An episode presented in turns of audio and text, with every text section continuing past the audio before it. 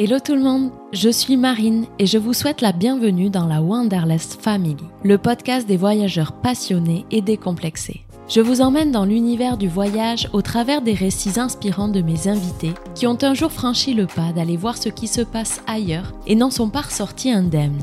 Quel sens le voyage donne-t-il à notre existence? Comment peut-il chambouler une vie et transformer notre vision du monde, des autres et de nous-mêmes?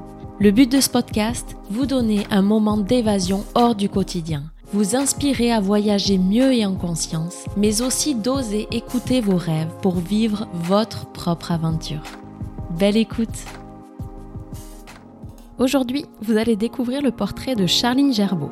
Architecte de formation, elle est également la créatrice et l'autrice du blog voyage Itouya. Passionnée de voyage, elle aime s'aventurer hors des sentiers battus et voue une passion toute particulière pour les déserts et les cabanes.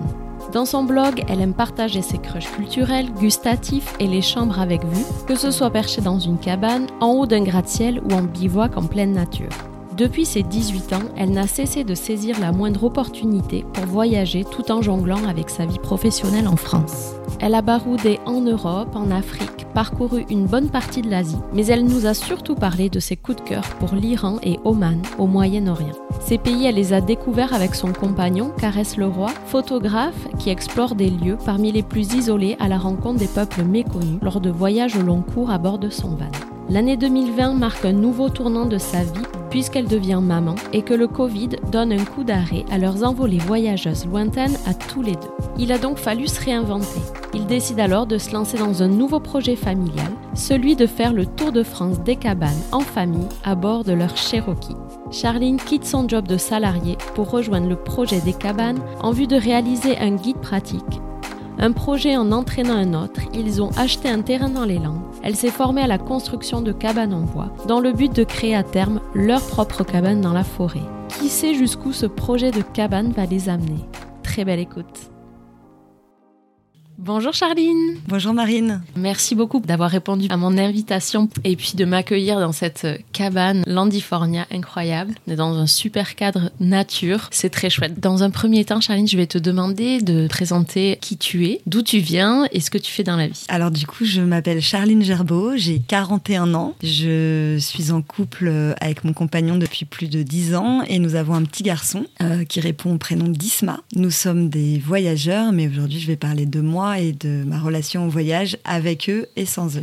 Je viens de Paris et j'ai oublié de te dire que je suis architecte de formation, que je suis en ce moment en pleine reconversion professionnelle. J'ai envie de faire des choses de mes propres mains et du coup euh, ça m'amène sur un autre futur. Génial tu vas nous en dire plus. Euh, hâte de, de l'entendre. J'aimerais qu'on commence un peu par le commencement, justement. Mhm. Toi, ton rapport au voyage depuis ton plus jeune âge avec tes parents, ça a suscité quoi de partir avec eux et justement sur l'après aussi, ton premier voyage de, de, ta vie de jeune femme? Mhm. C'est assez contradictoire parce qu'en fait, mes parents n'ont jamais voyagé à l'étranger euh, durant mon enfance.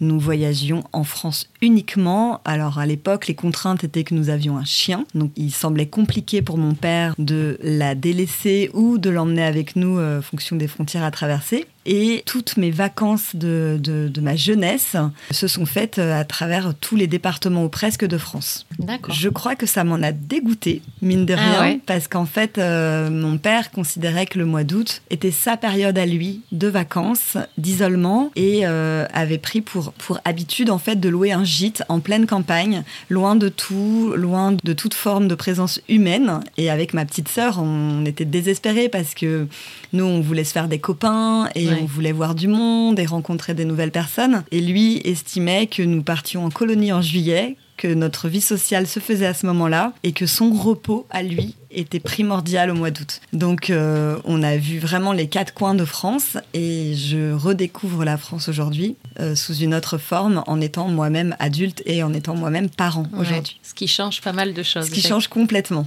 Donc quand j'ai eu 18-19 ans, mes premières envies avec mon premier argent, mes premiers moyens pour partir en vacances de mon côté, ça a été l'étranger, de suite. Partir le plus loin possible. Le plus loin possible. à 18 ans, je suis partie à Benidorm, Alicante, faire la fête euh, avec des potes Je suis partie en train, euh, c'était vraiment l'aventure. Mm. Et l'année suivante, je suis partie à l'étranger parce que finalement l'Espagne, c'était bien trop près. À 20 ans, premier gros voyage, la Thaïlande. Trois semaines, 14 heures d'avion, d'autres visages, d'autres habitudes culinaires, voyager pour pas cher, se suivre les uns les autres, les occidentaux finalement. T'étais partie seule? J'étais partie avec mon copain de l'époque. Je crois pour lui aussi son premier gros voyage. Et on a adoré. En plus, c'était assez fou parce que comme j'ai 41 ans, si le calcul est fait, c'était il y a déjà 20 ans. Et on voyageait en Thaïlande pour 5 euh, euros par jour, euh, hôtel et, repas inclus, quoi. Donc c'était vraiment euh, ridicule en termes de prix. Je ne sais pas où aujourd'hui on peut voyager pour 5 euros par jour mm. sur cette planète. Oui, même en Thaïlande maintenant, ça a bien changé, ouais, effectivement. c'est clair. Et donc ça, ça t'a donné le goût de, de continuer justement Ça m'a donné le goût de l'Asie dans un premier temps, j'ai euh, ce qui est assez particulier, c'est que dans ma vie, je fonctionne beaucoup par cycle. Ils sont mm. pas du tout décidés à l'avance, mais en tout cas, ils, ils, se succèdent les uns aux autres. Et, euh, et l'Asie a occupé une bonne décennie de ma vie euh, à partir de ce voyage thaïlandais. Je suis allée m'installer à Singapour quelques années plus tard, et de là, j'ai rayonné en Asie. Et du coup, est-ce que tu peux nous parler justement de cette expérience? Donc là, à Singapour, tu es partie en stage, c'est ça, pendant six mois? Voilà, après mes études d'architecture, le master 2 en poche, je trouvais pas du tout de boulot en France. À cette époque, c'était en 2008, le monde du BTP était vraiment à l'arrêt, il y avait une grosse crise dans le bâtiment. Et j'avais un copain en VIE à Singapour, dans un autre domaine, il était dans le monde de la finance. Il me dit, mais euh, rejoins-moi. Alors il y a quand même une liaison, c'est qu'en fait, j'avais fait mon projet de diplôme à Jakarta. Donc déjà, l'archi m'avait envoyé vers euh, l'Asie. Et de Jakarta, j'avais été le visiter à Singapour. Donc euh, quand mon diplôme a été obtenu, il me dit, rejoins-moi, tu vas voir, ici, il y a du boulot, c'est notre vie, c'est génial. Et ni une ni deux, j'ai pris un billet d'avion et je suis partie euh, le rejoindre. Et là, j'ai entamé euh, six mois de stage dans une agence singapourienne euh, orientée luxe. Donc en plus, c'était un univers complètement méconnu, voire inconnu pour moi. Et j'ai commencé cette, expérience de vie qui, je savais, avait une fin parce que c'était six mois. Je me laissais l'opportunité de continuer ou pas, mais pour moi, c'était six mois là-bas et je rentrais chez moi dans ma maison juste après. C'était vraiment une parenthèse. Une parenthèse, ouais. Mm. Le retour, ça s'est passé comment J'ai adoré mon expérience de vie à Singapour, aussi bien sur le plan humain, parce que, tu vois, c'était il y a déjà 15 ans, et euh, mes amis de Singapour sont toujours mes amis aujourd'hui. De retour à Paris, quand mm. on a tous quitté cette bulle, qui, enfin même, c'est pas une bulle, Singapour, pour moi, c'est vraiment une consonance de cage dorée, parce que c'était un milieu euh, où l'argent coulait à flot. Dans mon entourage, en tout cas, moi, j'étais en stage, donc j'étais complètement en décalé par rapport à eux, mais je me suis donné les moyens financiers euh, j'ai utilisé toutes mes petites économies pour voyager le maximum. C'est-à-dire mm. que j'avais vraiment une vie euh, professionnelle très dense, du lundi au vendredi, de 8 h du matin à pas d'heure la nuit. Mm. Je dormais très peu, mais un week-end sur deux, le vendredi, j'arrivais au boulot avec mon sac de voyage et je partais en week-end direction l'aéroport pour aller euh, à mm. Hanoï, à Bali, à Kuala Lumpur plusieurs fois. j'avais vraiment, je rayonnais. Singapour, c'est un vrai hub en Asie. J'avais un rapport à, l'aviation qui était beaucoup moins euh, audible qu'aujourd'hui. Mais je voyageais pour 50 euros aller-retour. Et euh, du coup, je partais vraiment un week-end sur deux. mais à mon boulot, ils, hallucinaient parce que j'étais vraiment la seule occidentale. Eux, ils n'avaient pas du tout cette culture du, voyage ou du week-end en dehors de leur île. Et moi, je partais dès que je pouvais. Je leur disais, mais je suis là pour six mois, je veux voir du continent. Hmm. Je, voulais vraiment voir toutes les Asies possibles. Euh, de, en l'espace de deux jours, quoi. Et quand tu es rentrée, alors, comment ça s'est passé? En fait, j'étais ravie de rentrer, même si à titre personnel, c'était une époque de ma vie un peu charnière. Mais j'étais ravie de rentrer parce qu'en fait, mes proches m'avaient beaucoup manqué, même si je me suis fait de vrais amis là-bas. Et en fait, euh, Singapour, c'était pas ma culture. Aussi bien économique que dans la vie de tous les jours, la manière de m'alimenter. Euh, à Singapour, on mange dans des hawker food. On mange jamais chez soi. Moi, j'étais une des seules à aller faire des courses où je pouvais trouver des produits. Te euh, faire à manger. Voilà, me faire à manger comme j'avais l'habitude de me faire à manger. Et j'ai excellemment bien mangé hein, pendant six mois. J'ai pris comme 5 kilos quand même, donc c'est, mm. ça se voyait bien. Mais j'avais besoin de ce retour à la maison, de retrouver mes repères, euh, de retrouver euh, mon assiette et de retrouver mes proches. Vraiment beaucoup.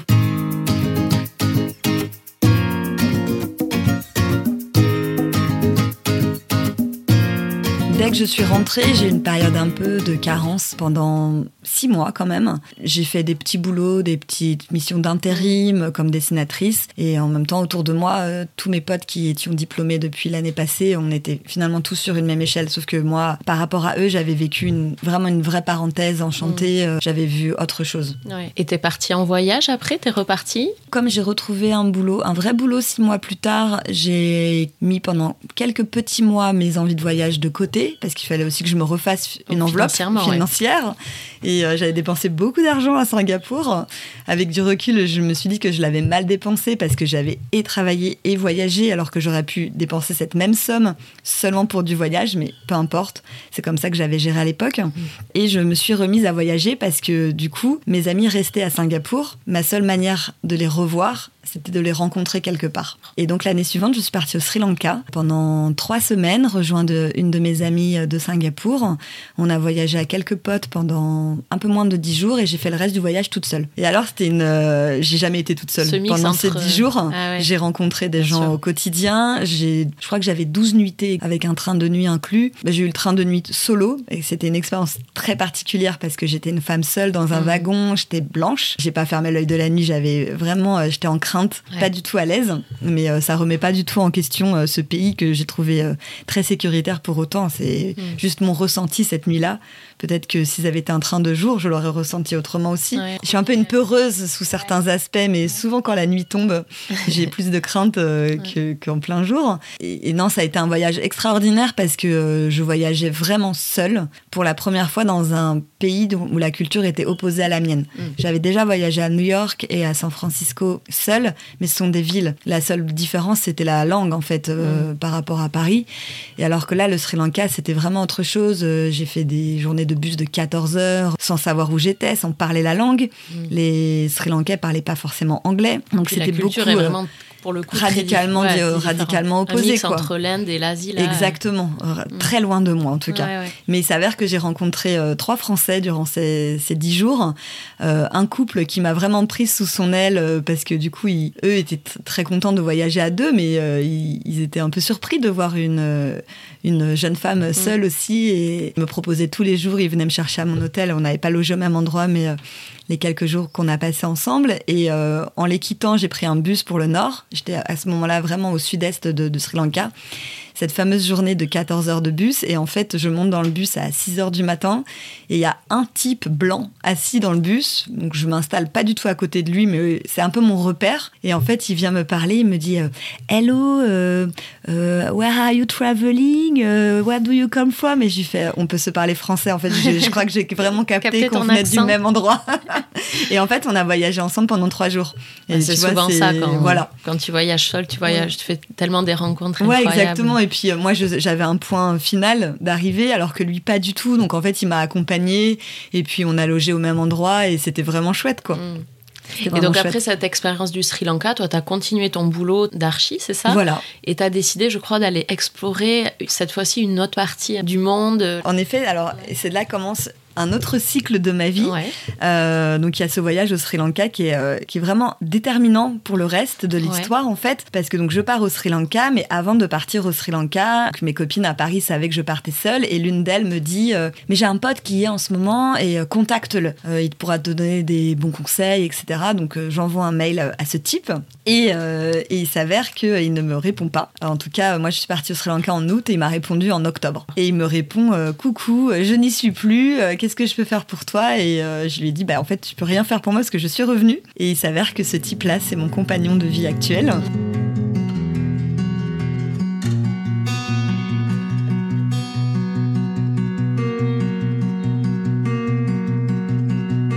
On s'est rencontrés un an plus tard, fin août 2011, sur Paris, chez nos fameux pote qui nous avait mis en relation. Et, euh, et donc, on s'est rencontrés parce qu'on avait brièvement échangé. Entre-temps, je suis donc allée en Turquie aussi. Et lui en revenait, donc on avait un petit peu échangé. Euh, c'est comme si on se suivait, tu vois, en pointillé. Mm. Et puis, euh, Paris, un soir d'août, un barbecue chez des potes. Et là, on se rencontre pour de vrai. Et c'est l'homme de ma vie.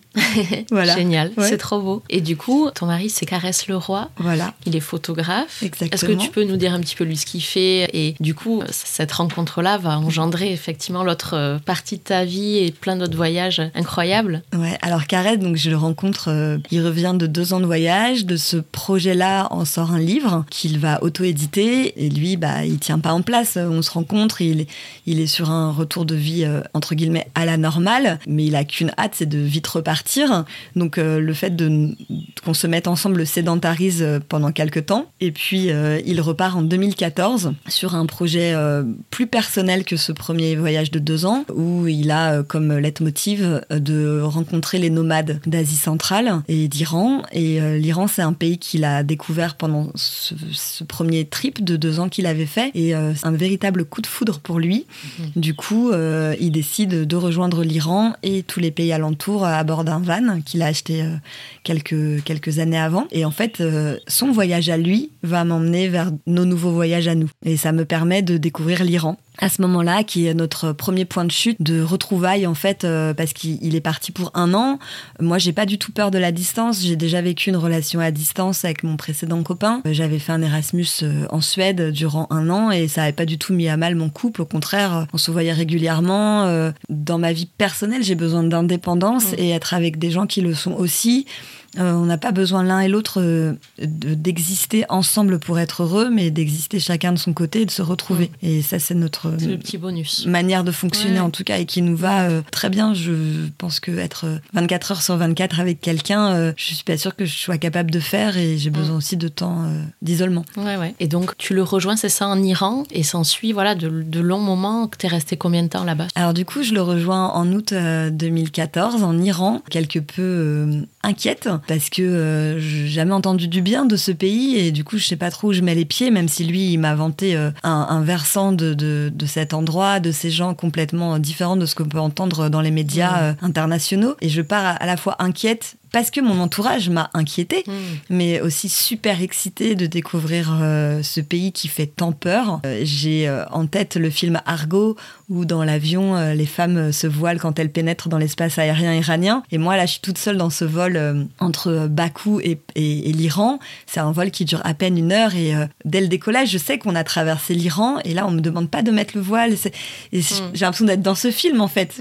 Et à l'atterrissage, hop, je vois toutes les femmes autour de moi qui revêtissent le foulard euh, et, là, je sens que c'est vraiment une expérience qui va être euh, chamboulante. Chamboulante, exactement, c'est le bon terme. Ouais, ouais. Et j'atterris dans ce pays incroyable qui a une réputation qu'il ne mérite pas du tout. et, euh, et c'est des gens. je crois que c'est le meilleur accueil que j'ai rencontré dans un pays qui est différent du mien. les gens sont d'une bienveillance sans nom. Ils, ce sont des, les Iraniens sont des gens très cultivés qui malgré euh, l'embargo qu'ils subissent depuis, euh, depuis plus de 40 ans maintenant, qui sont extrêmement ouverts sur le monde, qui connaissent beaucoup de choses sur la culture française, alors que nous, on connaît rien du tout sur la culture iranienne. Mm. Et euh, voilà, un accueil toujours des plus chaleureux. je te parle même pas des repas, parce que forcément, l'accueil rime avec, tablé, mm. nourriture. Ils ont une gastronomie incroyable. J'ai fait que manger en Iran. C'était gargantuesque, quoi. Mais du coup, à m'en rendre malade tellement c'était bon, je voulais goûter à tout. Je suis revenue mais euh, vraiment euh, des étoiles plein les yeux de, ce voyage. On a voyagé en van aussi. En van, c'est ça, du coup, ouais. Ouais, parce que Caresse était partie en van. Euh, voilà, on a dormi dans des déserts. Des paysages, j'imagine, incroyables. Incroyable. Une très grande diversité, aussi bien du, de la verdure, comme on peut avoir nous dans nos campagnes françaises, que des déserts comme on peut s'imaginer le Sahara en Afrique. Mm. Et vraiment, c'est un pays qui a milliards de facettes. Un pays coup de cœur alors Coup de cœur. Ok, génial. Toi, tu repars comme ça sur Paris puisque tu as un, travail d'archi. Voilà. Et pendant euh, combien de temps? 12 mois En fait, Caresse euh, partira 16 mois au total. Euh, c'est quelqu'un qui a le temps élastique dans sa vie, donc il n'a il a pas d'attente. Le travail qui lui permet ça. Voilà, il monte des projets et il les, il les vend plus tard. Donc lui se considère pas comme reporter, mais euh, il a un travail entre l'ethnologie, la sociologie, la photographie, donc l'art. Mais du coup, son périple à lui me permet à moi de voyager dans des endroits où j'aurais jamais pensé mettre les pieds un jour. Je suis allée en Ouzbékistan, au Kirghizistan, euh, je l'ai rejoint euh, en Serbie, on est rentrés ensemble en France quand il était sur le retour, euh, et c'était pas des destinations qui me faisaient de l'œil en fait. Mm. À l'époque, les réseaux sociaux n'avaient pas le même impact non plus. on était au tout début d'Instagram par exemple, il n'y avait pas d'endroit instagrammables, en tout cas qui s'était pas développé comme tel. Oui, puis c'est des pays qui étaient assez fermés. ouais, ouais. Enfin, c'était pas tourné vers le tourisme. Aujourd'hui, on en entend un peu plus parler mm, mm. de ces pays-là d'Asie centrale, etc. Mais c'est vrai qu'il y a peut-être. il y a dix ans, c'était pas, pas du tout le cas. Et puis aussi le fait que tu, un truc bête, mais tu vas à la Fnac récupérer un guide ou t'inspirer pour un prochain voyage. Euh, ces pays-là, ils étaient, euh, ils étaient sur euh, le quart de leur couverture, ils étaient jamais frontal. Je savais même pas que ces pays-là existaient quand je, quand je les rejoins dans les différents stand countries. Mes potes me disaient mais tu vas où? C'est quoi ce pays? En fait, on connaissait même pas leur nom parce que c'est l'ex-URSS. Que finalement en histoire à l'école, on n'a pas appris grand-chose et que. c'est vrai qu'on n'en parle pas de ces pays. Non, jamais. La Mongolie peut-être un peu plus. Un peu plus. Mais, euh, mais, c'est pas les Paysans et la Mongolie. Et c'est de la montagne, c'est des paysages aussi, j'imagine, incroyables. Ça peut être hyper plat. Euh, le Kyrgyzstan, c'est montagneux. Le l'Ouzbékistan, euh, moi, j'ai vu que des plaines et des plaines désertiques. C'est la route de la soie. Ça ressemble beaucoup à l'Iran par l'architecture, par l'utilisation des faïences sur leurs bâtiments et aussi sur l'aspect religieux, parce que du coup, c'est ça fait partie du monde arabo-musulman de par la pratique de l'islam, mais c'est pas du tout les pays auxquels on pense en premier quand quand on pense à l'islam. On va plus penser au Proche-Orient, au Moyen-Orient, euh, que, euh, qu'aux pays plus au nord, finalement. Et alors, justement, toi, tu as créé euh, en parallèle un blog de voyage qui s'appelle Itouya. Exactement. Ça veut dire quoi, Itouya? Ah, Itouya, ça veut dire In the World I Am. Et du coup, chacun de mes, de mes articles, quand il, parlait d'un pays ou même d'un lieu, c'était In Ouzbékistan I Am, In Iran I Am, etc. Mm. Et du coup, c'était un peu ma, ma signature. À quel moment tu as décidé de, créer ce blog et, quel était ton objectif? C'était de partager peut-être? Complètement le partage. En fait, j'ai lancé un premier blog qui s'appelait Charles Online il y a fort longtemps, quand j'étais en Erasmus en Suède. Parce que euh, à l'époque, il y avait quand même MSN dans le premier moyen de communication euh, et, de diffusion d'informations assez proches. Et puis, en fait, euh, bah, dans Charles Online, je faisais des petits posts sur mes différents voyages qui, étaient, qui avaient une toute autre échelle. Et en fait, j'ai pensé qu'il fallait simplement que je dédie un, un un, média, en tout cas un format propre au voyage, parce que je m'étais rendu compte que finalement je voyageais plus que la moyenne, que tout mon argent ne partait pas dans un PEL, mais dans, un, dans des billets d'avion. Je partais quand même, j'avais le luxe. En tout cas, je me suis offert ce luxe-là de partir en moyenne quatre fois par an. Euh, dès que j'avais des congés, c'était pour l'étranger. Donc tu t'avais quoi? Tu travaillais beaucoup d'un coup et ça te permettait de partir? J'étais à, moitié cigale, à moitié fourmi. C'est que je travaillais, je mettais de l'argent de côté comme je pouvais, et puis euh, pourtant j'avais une vie parisienne euh, qui sort, euh, qui va au cinéma, qui va au resto, etc. L'avantage, c'est que je bois pas l'alcool, donc je me coûte pas cher en soirée, mhm. que je fume pas de cigarettes. Donc mhm. en fait, cet argent-là que d'autres peuvent mettre mhm. dans ses plaisirs, bah moi je les mettais euh, dans ma tirelire pour, pour mes voyages. Et j'étais très souvent à découvert, hein, faut pas se leurrer. je c'est des choix après. C'est des choix, exactement. J'étais pas propriétaire, j'avais un petit loyer. donc en fait, mon argent, dès, dès que j'avais suffisamment, en tout cas, c'était mes objectifs, c'était le prochain périple. Et j'avais beaucoup de vacances. Parce que ça, c'est. il faut du temps. Outre l'argent, il faut aussi beaucoup de temps. Et, euh, et ça m'a permis, euh, enfin voilà, j'étais dans une société où j'avais des RTT. Trop bien. Et ce qui me permettait d'avoir euh, comme huit semaines de vacances annuelles, et ce qui est énorme. Et quand tu les répartis bien et que tu mm. sais bien jongler avec les jours fériés du mois de mai, par mm. exemple, bah, finalement, ça rallonge d'autant plus. Et euh, non, non, j'ai vraiment fonctionné de cette manière. Donc, de par ce, ce, nombre, entre guillemets, incalculable de périples que j'ai fait, bah, l'idée du blog, en fait, vraiment est venue hyper naturellement aussi parce que mes copains me demandaient souvent des conseils, etc. Mm. Et je me suis dit, bah, je vais tout mettre au même endroit. Il y aura plus qu'à piocher, et puis ce sera mes potes, et puis les potes de potes, et puis euh, ainsi de suite. Le rayonnement se fait assez facilement. Donc là, tu as partagé voilà, tes découvertes, tes mm. pays sur le côté culinaire, hôtel. Euh, voilà, ouais, ouais, c'était un peu mes bons plans, là où j'ai dormi, là où j'ai mangé, euh, ce qui paraît un peu comme ancestral par rapport à Instagram maintenant, mais c'était vraiment les prémices. Et puis, outre l'étranger, quand Caresse était en France, notre manière de nous retrouver aussi en dehors de chez nous, c'était de partir en forêt, à proximité de Paris ou un petit peu plus loin. Et là a commencé euh, nos, envies de découverte et de cabane. Hmm. Se retrouver au milieu de nulle part, dans un logis euh, euh, plus ou moins confortable, mais vraiment un nid douillet. Du coup, ces, ces périples-là sont apparus sur mon blog au fur et à mesure. J'avais un onglet cabane ou lieu, lieu atypique, à défaut d'insolite, parce que j'aime pas trop le terme insolite, mais atypique. Et du coup, on a expérimenté plein de choses et c'était toujours une histoire d'expérience. C'était pas. non, je mens quand je dis ça, mais j'avais quand même une petite liste, une bucket list, tu vois, où je cochais des cases. Voilà, je voulais aller à tel endroit, c'est fait, je peux rayer. Je voulais aller dans tel hôtel ou dans tel hébergement, voilà, c'est fait. Et euh, justement, avant qu'on revienne sur, euh, sur ces cabanes, est-ce que ce blog, il t'a apporté d'autres choses, je sais pas, professionnellement, des opportunités ou Ouais, j'ai commencé à recevoir. voyager, ça aussi Ça m'a permis de voyager parce que je l'ai jamais monétisé, je m'en sentais pas capable. Et avais un job aussi. J'avais un job euh, à temps plein. Voilà, et une vie sociale assez riche. Du coup, je trouvais pas non plus le temps, outre les moments de rédaction. Enfin, je veux dire, pour obtenir des partenariats, je pense que c'est un vrai boulot de, recherche, de commercialisation aussi. Et en fait, euh, je me sentais pas légitime. J'avais toujours un peu ce problème de syndrome de l'imposteur et tout. Je trouvais que dans les blogs que je lisais, les gens faisaient mieux que moi. Donc, Pourtant, tu écris très bien. Merci.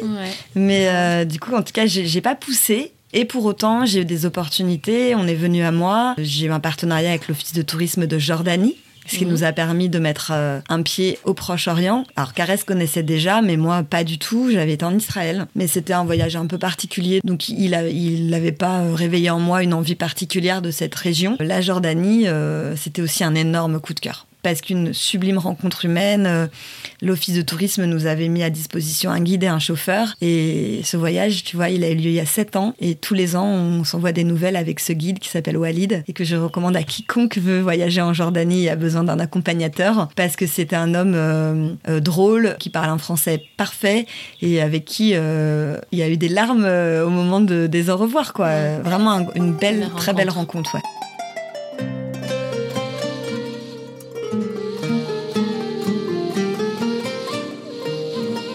Aussi qu'il y a un, pays euh, te tient particulièrement à cœur, c'est Oman. Exactement. à quel moment tu l'as découvert ce pays? Dans quel contexte? En fait, je l'ai découvert. Euh, on m'avait approché pour un pour un voyage presse pour Oman qui ne s'est jamais fait. Dans le cadre du dans le cadre de mon dans le cadre de mon blog, ouais, à l'époque, j'avais eu des rendez-vous avec une agence. On devait partir à quatre et le voyage n'a pas eu lieu. Je t'avoue que je sais plus pour quelle raison. Et en fait, euh, bah, c'est resté dans un coin de ma tête. C'est quoi Oman? C'est où Oman? Et un jour que j'en avais peut-être un peu marre d'aller en Iran régulièrement, mm. bah, alors qu'il y a mille trucs à voir en Iran et que j'avais pas du tout vu euh, l'intégration du pays, en fait, j'ai proposé à Carès qu'on aille en Oman. Lui ne connaissait pas et ça nous permettait de découvrir ensemble un nouvel, un nouvel état. Ouais. Et on est parti en Oman un 31 décembre. On a passé euh, ce jour de l'an euh, dans les montagnes euh, du Djebel Shams et c'était parti pour, pour quatre ans de découverte de ce pays. On a orienté tout notre temps libre vers cette destination. c'est vrai que maintenant, on commence mm. à en parler. Est-ce que tu peux nous, nous dire, toi, ton, ton ressenti? En plus, tu l'as vécu pendant quatre ans. Tu as peut-être vu une évolution voilà, c'est quoi euh, aller en Oman? Ouais, Alors aller en Oman, c'est euh, voilà pareil, c'est un mix. Quelque part, ça pourrait ressembler, ouais, passion désert, hashtag passion désert. ça pourrait ressembler un peu à l'Iran sur plein d'aspects. C'est la diversité en fait du paysage. En Oman, c'est divisé en deux. Il y a le nord du pays qui est très montagneux avec quand même toutes les côtes qui donnent sur le désert persique et non désert arabique comme certains voudraient l'appeler. Donc euh, une vie maritime, une vie de pêcheur et de marin. L'histoire de Sinbad le marin est originaire euh, d'Oman, même si euh, Sinbad, d'après le conte, euh, vient de Bagdad, de la côte irakienne. En tout cas, Sinbad le marin a une grosse influence en Oman. Ils sont très fiers de ce, de ce personnage. Et il y a l'Oman du Sud. Et là, l'Oman du Sud, c'est Salala, c'est la proximité avec le Yémen, c'est des visages différents, des gens beaucoup plus noirs, de par en fait l'histoire liée à l'esclavagisme avec Zanzibar. Et du coup, Oman, c'est hyper riche de culture, c'est aussi un des pays de la péninsule arabique. Pour remettre dans le contexte, en tout cas géographique, la péninsule arabique, c'est les Émirats arabes qu'on connaît tous de par euh, Dubaï, les influenceurs télé-réalité, machin, donc très mauvaise pub. Et euh, l'Arabie Saoudite, qui est très conservatrice et, euh, qui prône un islam assez. ouais, de l'homme. Exactement, qui prône un islam assez radical. Et il y a Oman, qui est considéré comme la Suisse de, du Moyen-Orient, qui est une terre neutre. Il n'y a pas de conflit en Oman, il n'y en a jamais eu. Ils sont vraiment arbitres des, de leurs voisins, aussi bien en géopolitique que même dans le monde sportif. C'est assez rigolo. Et en fait, fait, Oman, ils ont été dirigés par le même sultan pendant plus de 50 ans, qui est le sultan Qaboos, et qui était un homme euh, très bon et très humble. À la limite du communisme, mais sans, sans ses défauts. Et euh, c'est un monsieur qui vivait dans une petite maison, alors qu'il était sultan d'un grand pays. Mm.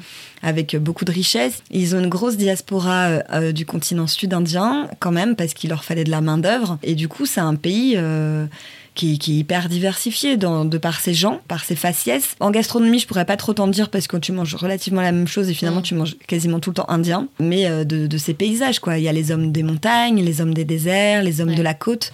Et, euh, et c'est que des gens différents. Et en fait, Oman, pour nous, en tout cas pour moi, c'est vraiment une histoire, encore une fois, c'est une histoire humaine. Et en tant que femme là-bas, toi tu voyageais donc avec ton mari, mm. tu dois pas être voilée Non, pas du tout. Le seul pays où j'ai porté le voile parce qu'il m'était imposé, c'était en Iran mais je, l'ai vécu en tout cas en Iran comme un folklore hein, parce que parce que j'étais une touriste.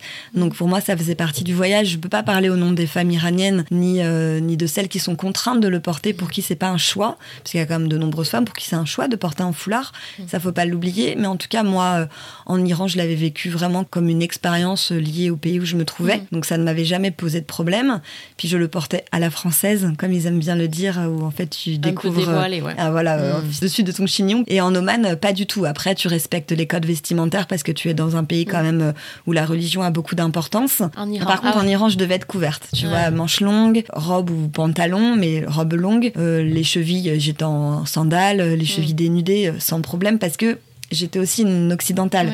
Tu vois, donc il y avait une tolérance. Il des choses aussi vis-à-vis de moi. Mais euh, la police des mœurs, je reste vraiment sur le cadre iranien. Mon compagnon, euh, un vendredi, euh, va dans une mosquée et moi je l'attends dehors parce que je suis ni croyante ni pratiquante. Et en fait, mon foulard est porté à la française et la police des mœurs rôde autour de cet espace parce qu'on est vraiment sur un jour saint. Et là, me recadre en me disant il faut remettre le foulard. Et là, cette femme me l'attache vraiment bien noué autour du mm. cou. Il n'y a pas un de mes cheveux qui dépasse. elle me le baisse le plus possible et elle reste à mes côtés jusqu'à ce que mon euh, mari euh, revienne. Elle est là pour me surveiller.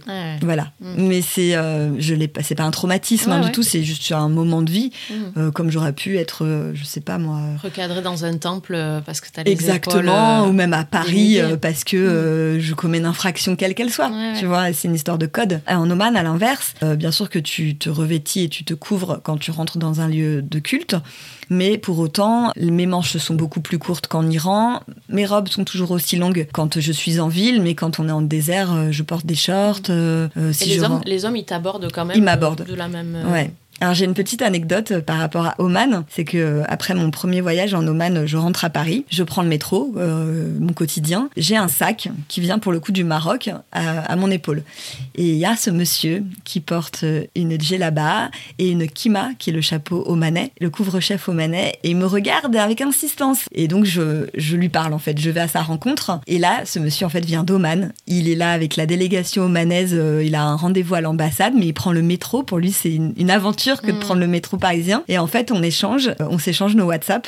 C'est une rencontre qui a duré l'histoire de trois stations de métro, donc cinq minutes à peine. Mais on a eu le temps de discuter. Il m'a demandé d'où venait mon sac. Il me dit ça vient de chez moi. Je lui ai dit non, ça vient pas de chez vous, ça vient du Maroc. il me dit mais comment tu sais où c'est chez moi? Je lui ai dit je connais chez toi. Mm. Et on est resté en contact et il nous a énormément aidé sur nos voyages suivants en Oman.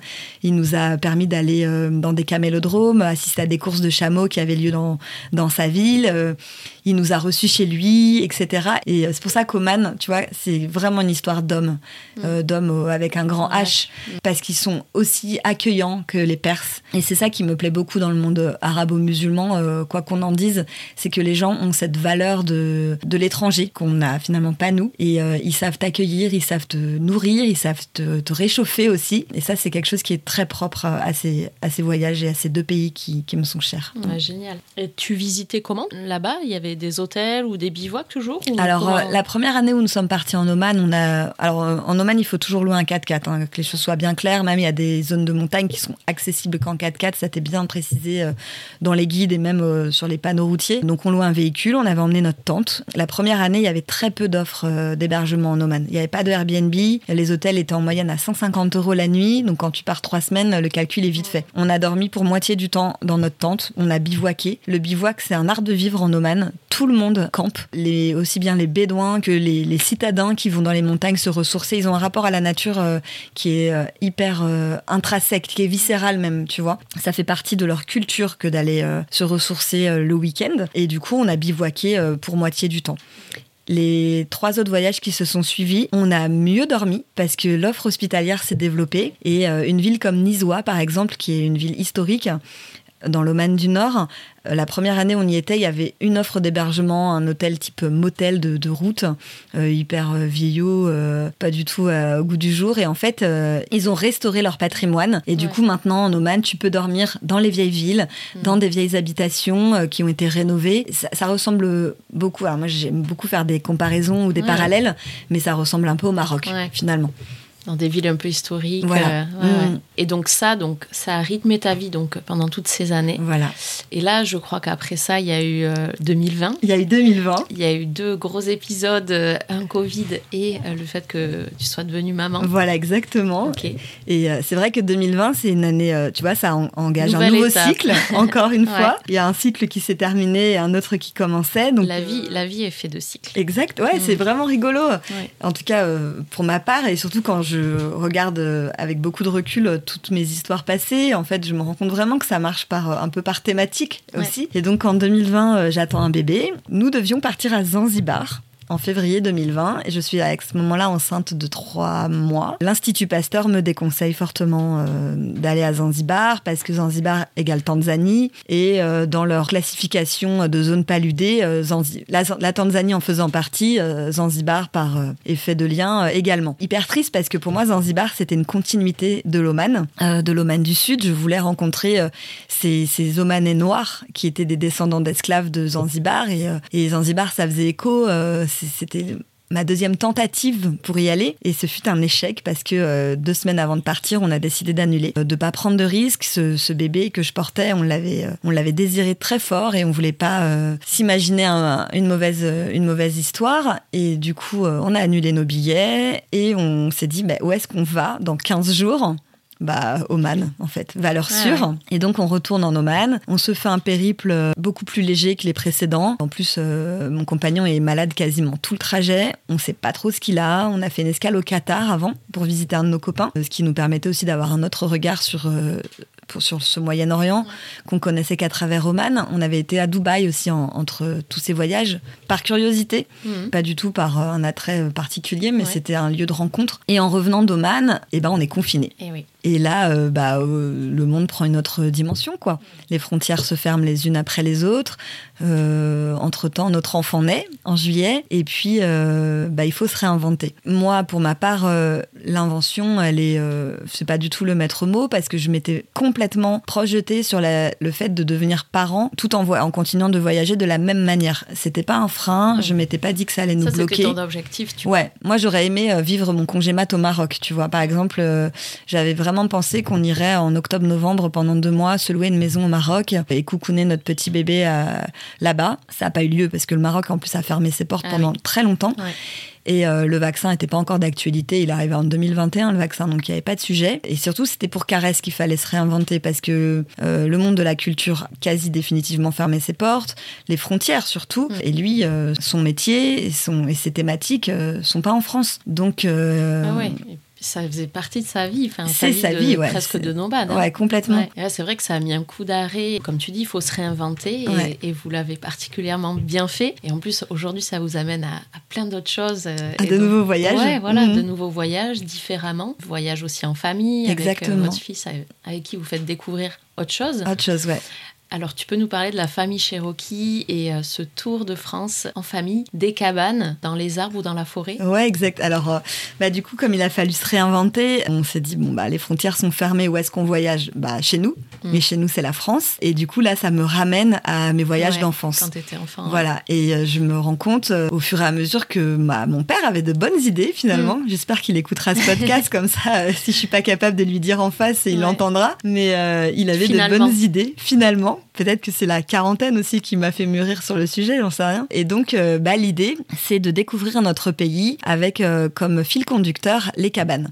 Les cabanes, comme je te l'ai dit précédemment, c'était notre petit euh, refuge entre nos différents voyages à travers le monde. Et on se dit, bah, vu qu'on s'y sentait bien à deux, on, va forcément s'y sentir bien à trois. Et on commence ce nouveau périple. D'abord un peu à l'insu de, cette idée qui va germer au fur et à mesure. Mais notre fils a deux mois et on l'emmène dormir dans une cabane au plein cœur d'un vignoble du nord de l'Hérault. Et puis, bah, on se dit que c'est facile. On n'a pas de problème.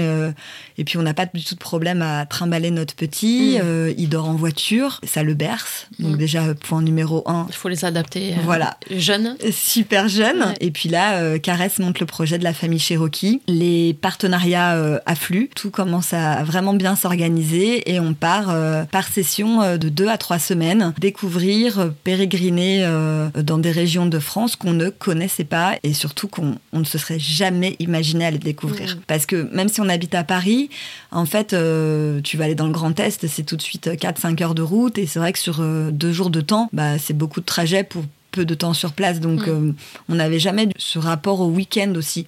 Nous, on partait sur de longues périodes et le week-end, c'était la maison. Et là, bah, du coup, on se met à partir de trois semaines euh, et on a, ça fait deux ans et demi qu'on voyage de cette manière. On a un petit peu accéléré la cadence. En 2022, j'ai quitté le monde du salariat avec beaucoup de plaisir. C'était un mal pour un bien. Mm. Aujourd'hui, j'y trouve plus que mon compte. Et cette chance-là, vraiment, je le prends euh, comme une opportunité de vie et, de changement, de, de, roue qui tourne aussi. Euh, mm. Avec, euh, j'accueille ça les bras ouverts. Aujourd'hui, à l'heure où je te parle, on a visité environ 75 cabanes. Ça s'arrête pas ici. On espère augmenter ce nombre et de, de, voir encore plus du pays. Et on a des projets à venir qui vont être euh, très riches et qui, j'espère, mm. nous porteront encore plus loin.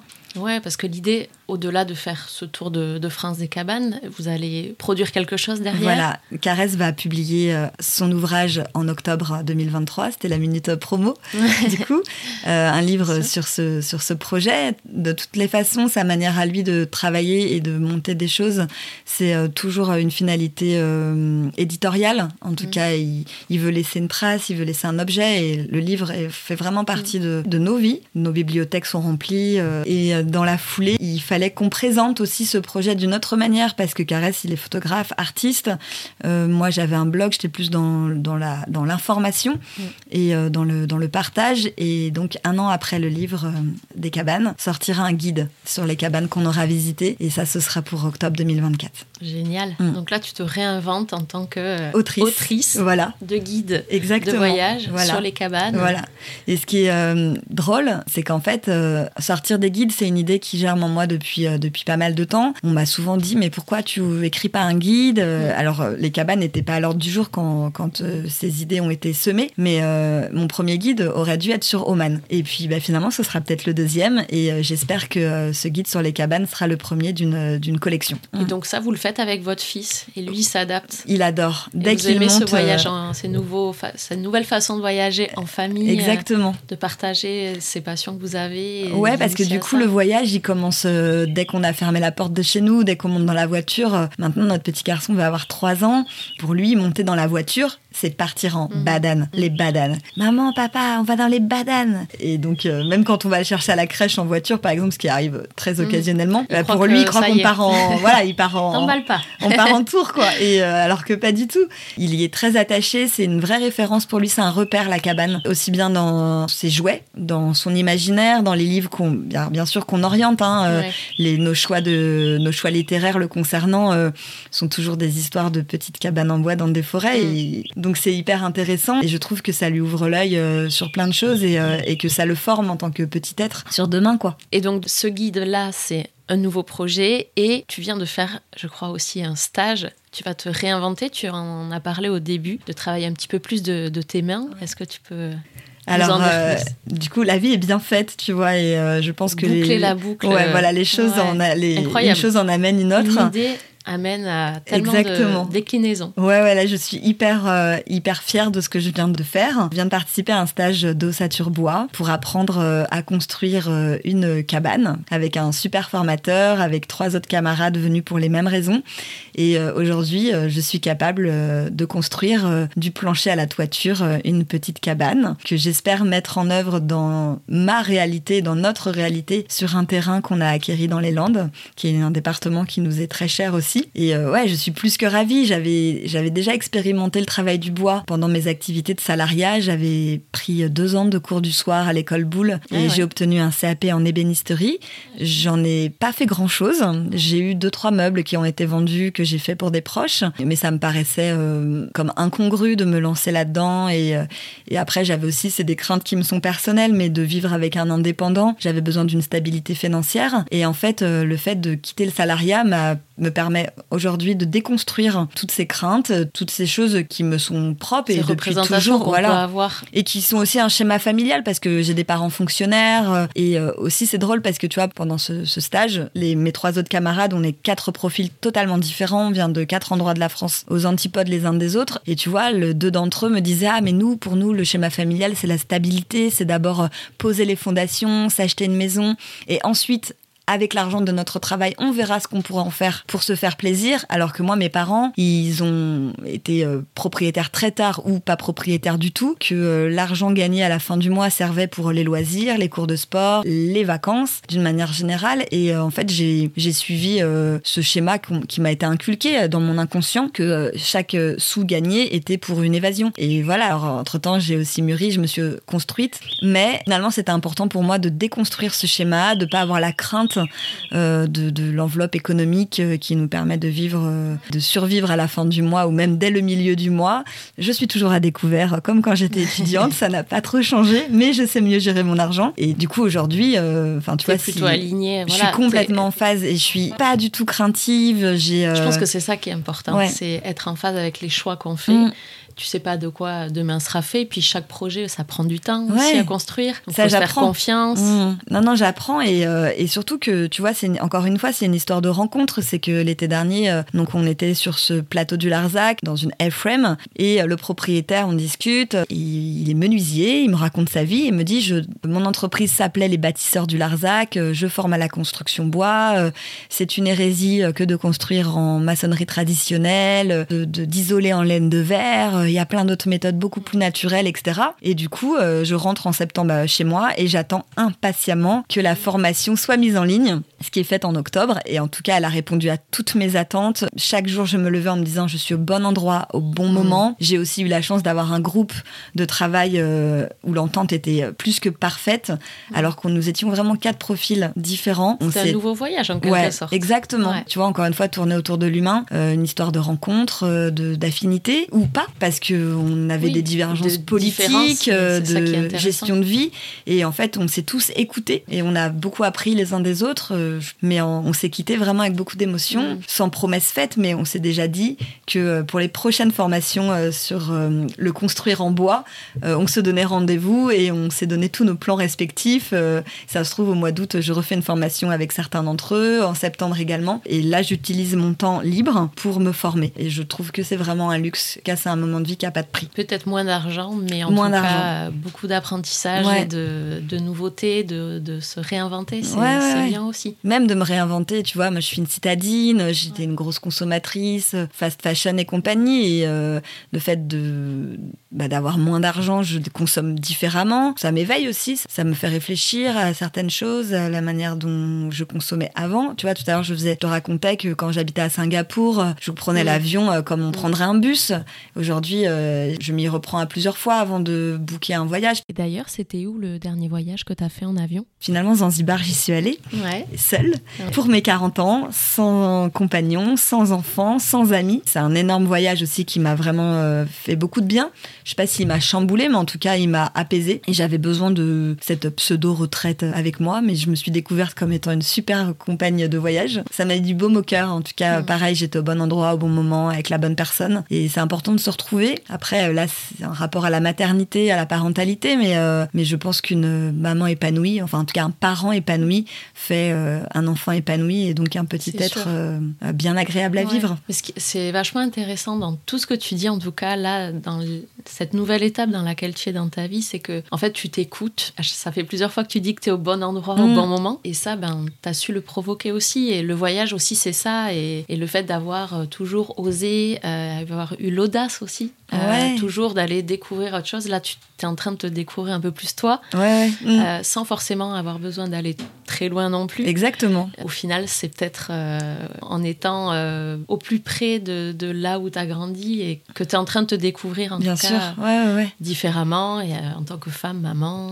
Bah, de dissocier aussi toutes ces personnes que je suis, tu vois, comme tu viens de dire, la femme. alors moi, j'ai toujours considérais que j'étais plus une meuf qu'une femme, tu vois. La maternité m'a fait prendre euh, m'a fait prendre conscience. ouais, voilà, je me, je me suis sentie femme pendant ma grossesse, tu vois. Avant, j'étais une meuf. Mm. Et euh, en fait, je suis redevenue une meuf quand même.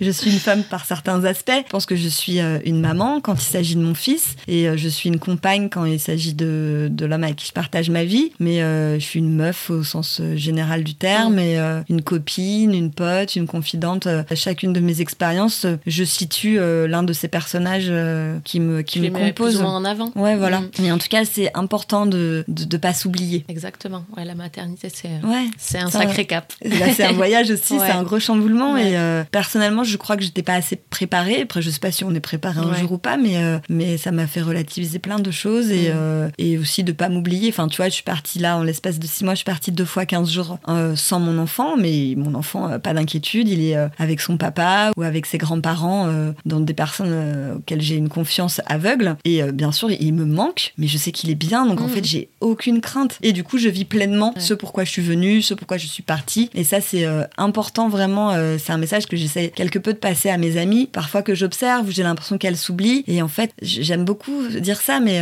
une maman épanouie, un enfant épanoui. Quand j'ai des périodes de stress ou de fatigue ou, ou d'agacement, mon petit garçon, il est beaucoup plus difficile. mais c'est normal, c'est mon éponge. Donc. Mm. Donc il faut être euh, en phase. Et alors, c'est quoi vos, vos prochains projets là?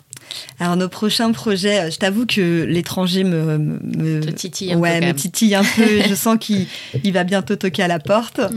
et euh, peut-être à la porte de notre future cabane, tu vois, si je dois faire un parallèle. Mais euh, ce que je t'ai pas raconté, c'est qu'entre temps, on est quand même reparti au Maroc l'an dernier, que le Maroc est donc moins loin. C'est un pays incroyable aussi. Voilà, et que on risque d'y retourner aux prochaines vacances scolaires, puisque notre fils rentrant à l'école, maintenant, mm. on va être aussi tributaire de cette période. le Maroc vraiment nous nous, refait du pied. En poussant un peu plus loin, l'Afrique nous, nous appelle. On se dit euh, que peut-être que le Tour de France des cabanes nous portera sur un Tour d'Afrique des cabanes ou un Tour du ah monde des cabanes, je sais pas mm. où ça nous ça nous portera, mais, euh, mais en tout cas euh, ça devient un peu le dénominateur commun à nos prochains voyages.